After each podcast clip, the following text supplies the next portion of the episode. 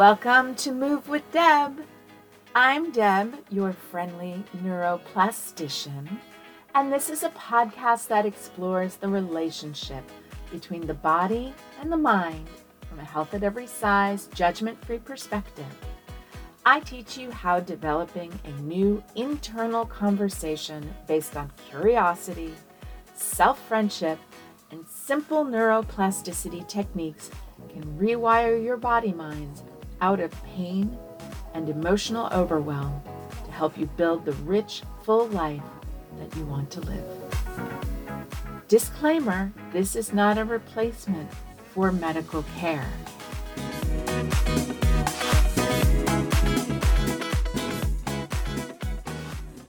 Hello, and this is Deb with the Move with Deb podcast. This is episode 52. And um, I know I owe you all some other podcasts about my conversation with Charlie Merrill about getting ready for Iceland. And also, I went to Iceland and I did some hiking, and my body was amazing. And also, sometimes not amazing, and also full of feelings. But I climbed a mountain and I climbed down because they don't let you just live up at the top of a mountain, strangely enough. And I noticed the mindset work that I did to create safety really kept me going through that trip. So I'm going to talk mm-hmm. more about that. But what I wanted to touch on today so, this is a short podcast, and it is going to be about how we notice a state change like how we notice our bodies moving out of sympathetic activation into parasympathetic. Like when we notice that we go from activated to relaxed or from relaxed to activated. And I don't, I really want it to be known that like sympathetic nervous system activation is important, essential, and necessary for human life. There is nothing wrong with sympathetic activation we want to get to know ourselves so that we don't end up doing what I think of as misdiagnosing our normal, natural human physiological responses.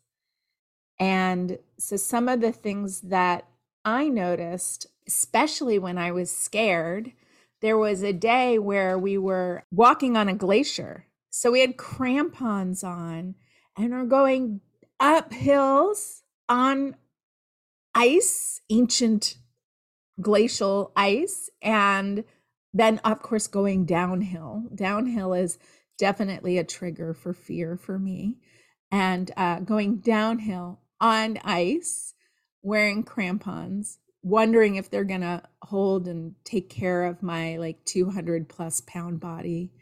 Also, just trusting my knees, trusting my body and feeling that sympathetic activation in my nervous system as I am moving. And so what I noticed happened and and um, this was something I was talking about with one of my fellow hikers is when we stopped moving, oftentimes some emotion would come in.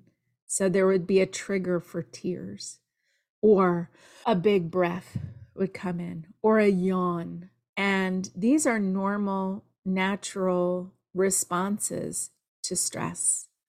And sometimes what happens is, especially when we're in larger bodies, if we think, or we're in bodies and we have judgment about what's happening with our body, then we try to suppress this kind of physiological accompaniment with our state change.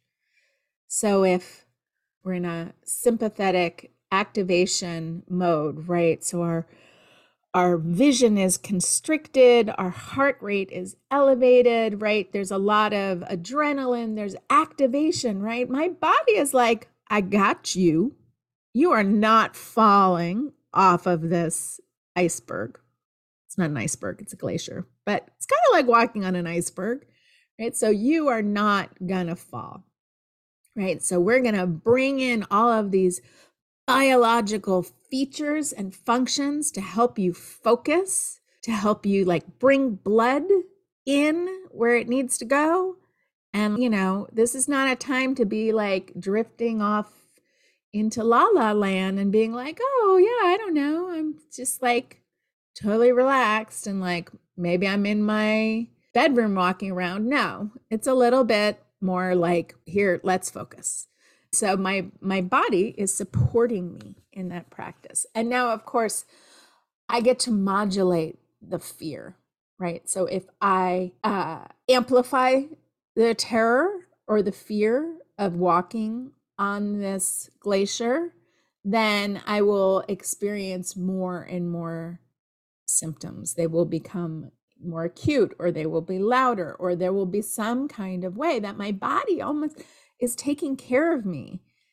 This is what's so useful to notice. What does your body do when it's taking care of you in its current state? And then when you shift into a state change, part of the beauty of somatic tracking, and, and I, I cannot tell you the number of eye rolls I get because people want somatic tracking to be like a magic trick where you just like apply it. It's like a wand that you wave and then it makes everything different.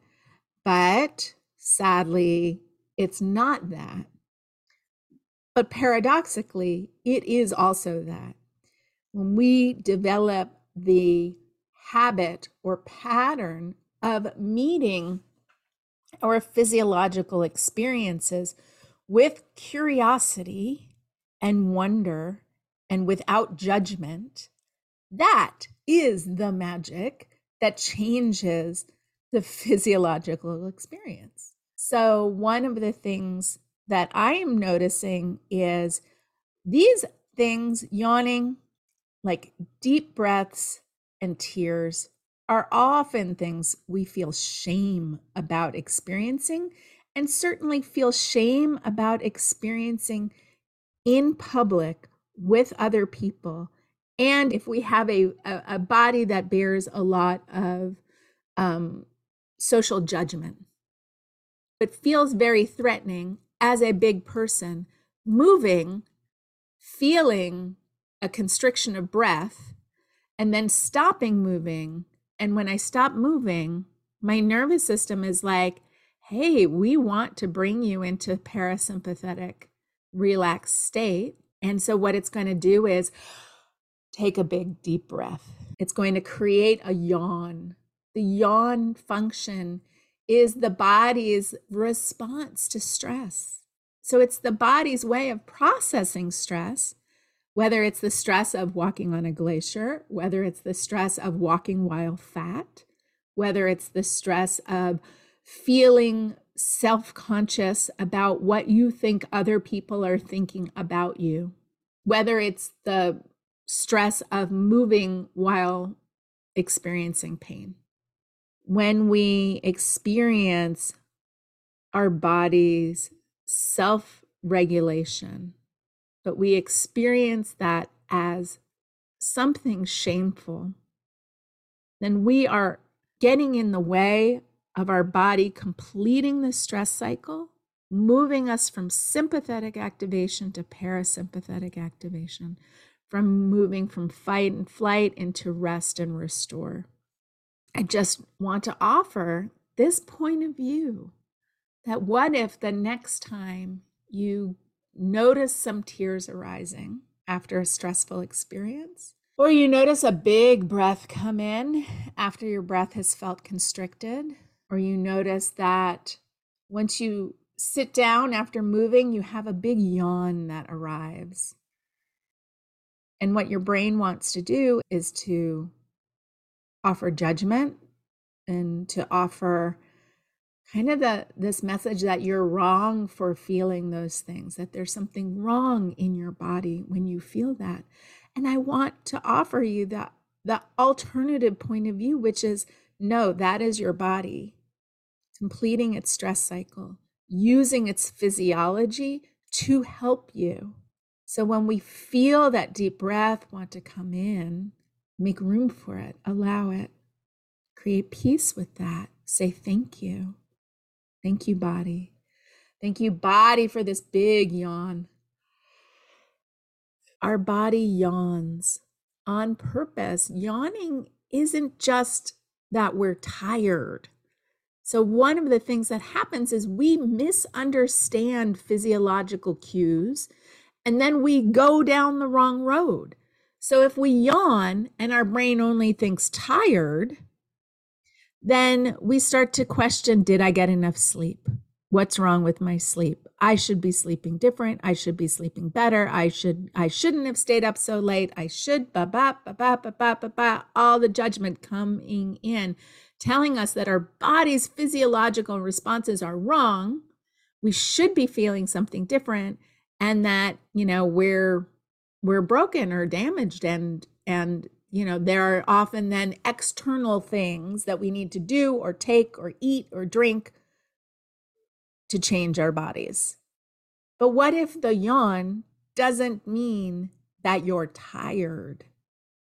What if a yawn is your body's way of changing states, of moving out of stress? And now, stress in and of itself isn't bad. When we start to explore stress as neutral, start to create space for our physiological responses to be witnessed without judgment, we can start to see patterns and habits and trends.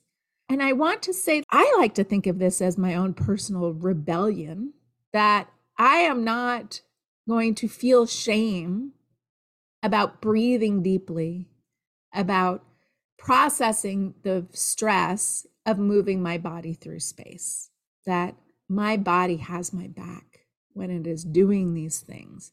It is not an indication that I am broken or that there's something wrong. And, and even tears. And if you know me at all, and you know, or you've listened to this podcast, you will know how much I love feelings. And these tears are not necessarily even related to the feeling, it's the physiological response. Different people's bodies do different things. My body shoots water out of its eyes when it feels that relief of stress, that there's something tender, poignant. I can just look at it as a physiological experience that happens that's completely neutral. And it doesn't mean anything. It doesn't mean that I'm sad. It doesn't mean that I'm overly emotional bodies are designed to shoot water out of our eyes. And that is one way that my body processes stress for my benefit.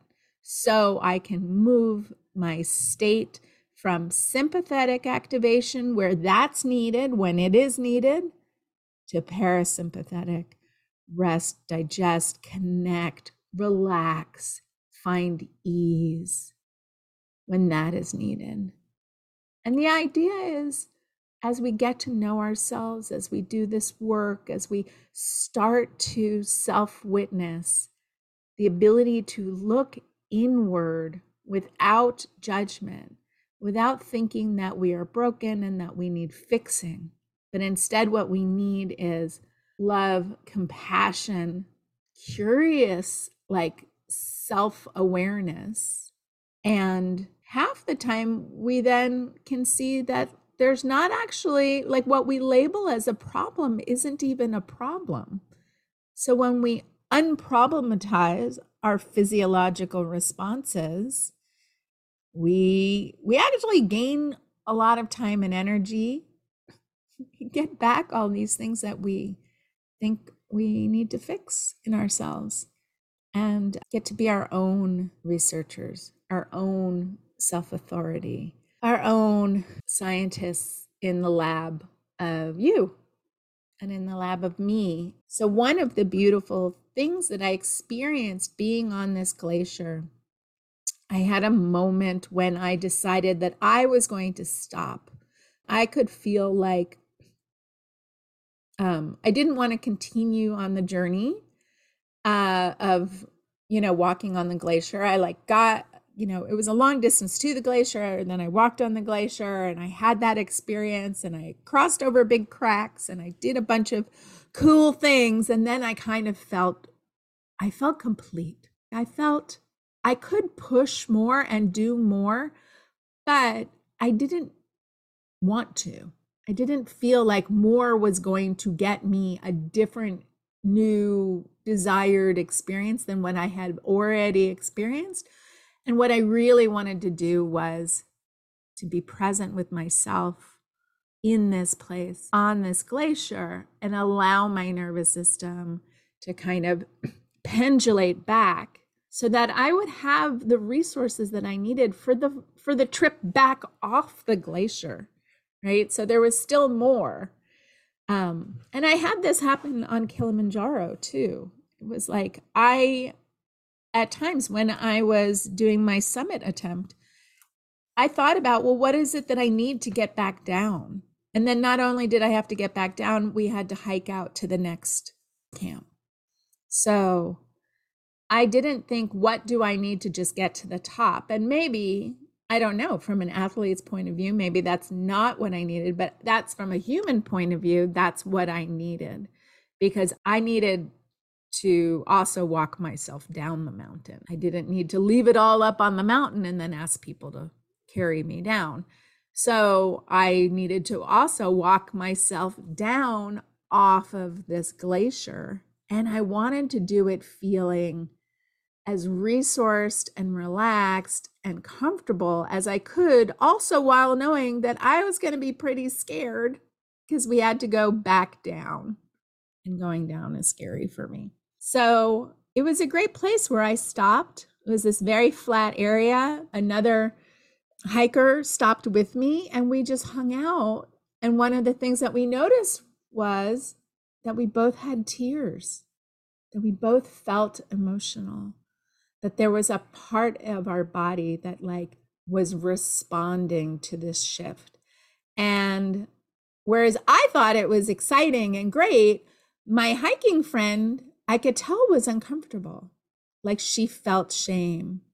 Um, and I, you know, we started to unravel that there's this story that her body just cries easily, that she is quick to tears. And of course, through doing this mind body work, um, I, of course, think that's fantastic. And she had a different narrative. And so her narrative meant that she experienced the same physiological response through a different lens. And one of the things that, you know, like I try not to coach without being asked, but one of the things that I tried to offer was like, this is just your body taking care of you. It's your body doing the next natural physiological response. And if we just kind of almost get out of its way and just be like, I'm I'm doing this like hand sweeping motion, which you can't see. But if we get out of our body's way, when we stop saying this shouldn't be happening, this is embarrassing, I shouldn't be crying, I shouldn't be breathing hard. When we get out of our own way and we let our bodies do what it's going to do, it often completes that cycle pretty quickly. And we can see the benefits of that activity. We can feel how it's helping us, we can feel the shift to being regulated, we can feel that neurochemical process completing. And then there's this wave of relief that can happen.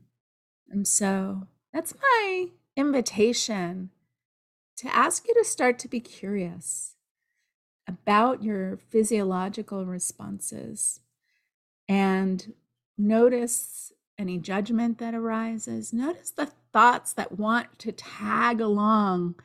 Whose thoughts are they? If you're in a bigger body, whose beliefs are they about what your body should be doing when you're moving? Do we have shame about breathing heavy? How does it feel when you go from action, like moving, to stopping? What happens with your body? I notice that my body does these big yawns, and I used to think, oh no, it's because I'm fat and it was hard to move and whatever. And now I think, oh, this yawn is my body regulating itself. Thank you, yawn. Thank you, body, bringing in this oxygen. And not just the oxygen, but creating this state change. Our bodies are wise, they are brilliant. They know all this stuff that, like, we don't have to know anything for our brains to work, for the blood to circulate through our bodies. Those are things that happen in our bodies as designed. And, uh, you know, maybe we could just get out of the way. And when we step back from judging, step into being curious, we can see the brilliant ways that our body shows up for us every single day, taking care of us, trying to manage and process our stress. And when we allow for all of that brilliance to happen, and we let go of whatever it is the judgment, other people's thoughts and beliefs, society's pressures and beliefs about us, um, what that freedom can feel like and what that changes and creates, how much spaciousness and possibility that can create for you in your body. So I hope this podcast was helpful. I am excited to be back. I'm excited to be sharing more of these ideas and my own embodiment process. And um, I will talk to you again soon. Thank you.